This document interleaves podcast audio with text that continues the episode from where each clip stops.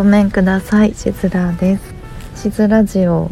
2回目始まります。と言ってもブツブツ喋っているだけなのですがこのインターネットの広い宇宙のような空間にそっと漂わせていてください。誰にも需要がなくてもちょっと続けてみたいと思いますおしゃべりが上手くなるように頑張ります。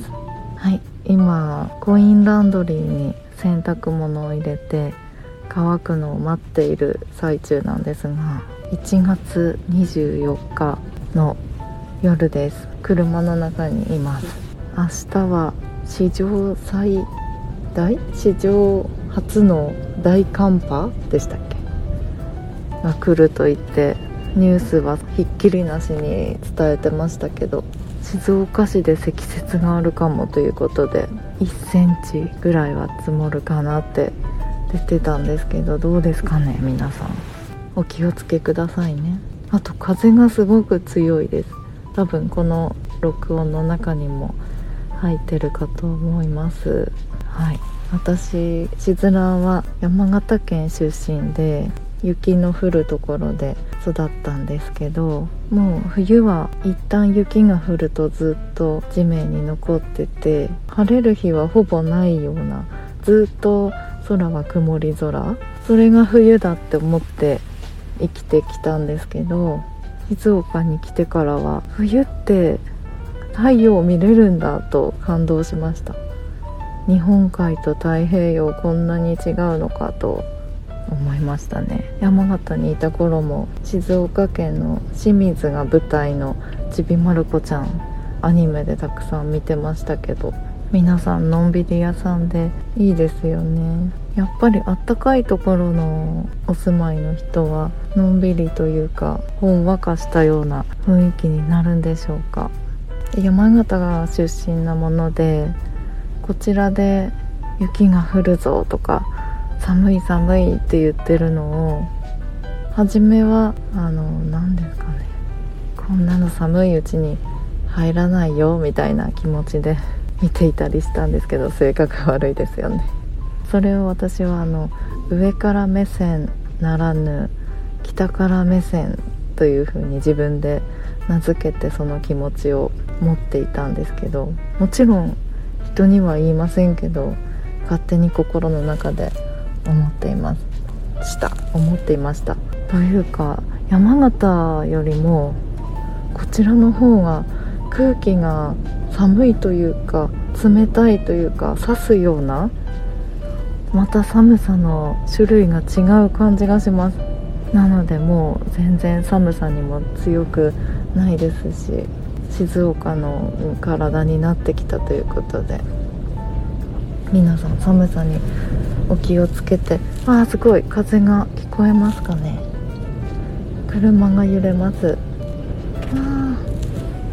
皆さんお気をつけくださいね。お外のお仕事の方は。どうなってしまうのやら。もうこんな時はお休みでいいのではないでしょうか。みんなでお家にこもって UNO とかオセロとかやって過ごせばいいんですけど。山形山形ってすごく地元のことを言ってしまうんですけどやっぱり地元のことは好きですね。美味しいものもいっぱいあって地元のお友達も面白くて楽しくて大好きです。で地元が田舎であればあるほど地元愛って強くなりがちそんな傾向ってある気がして。うんでもそれはどうしてなのかなと自分的に考えてみたんですが。東北の場合は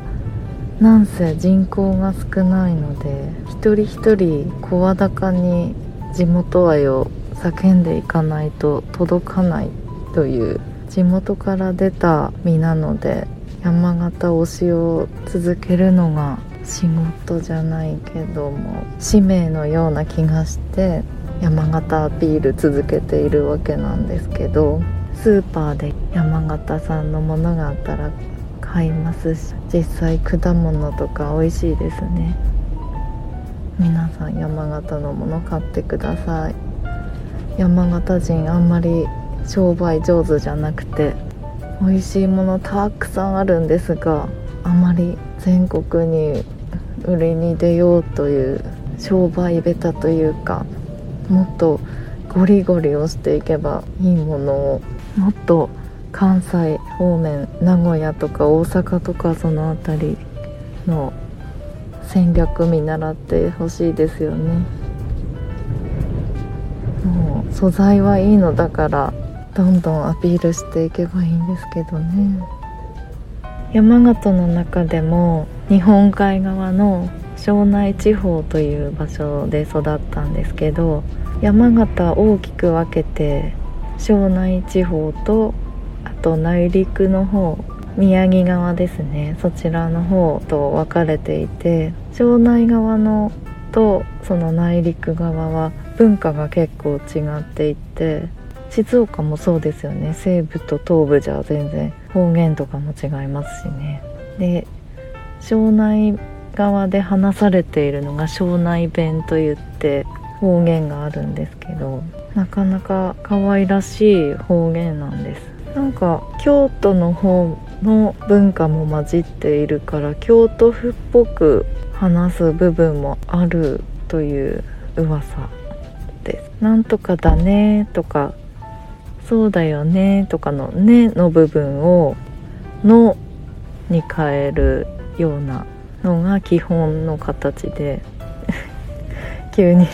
庄内弁のレクチャーが始まってますが超マイナーな方言なんで是非とも全国区になってほしいところです。なので「えーと、そうだよね」のことを「んだよの」とか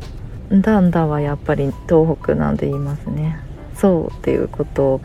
だって言うんですけどだよのとかあとねえねえって人に振り向いてもらう時は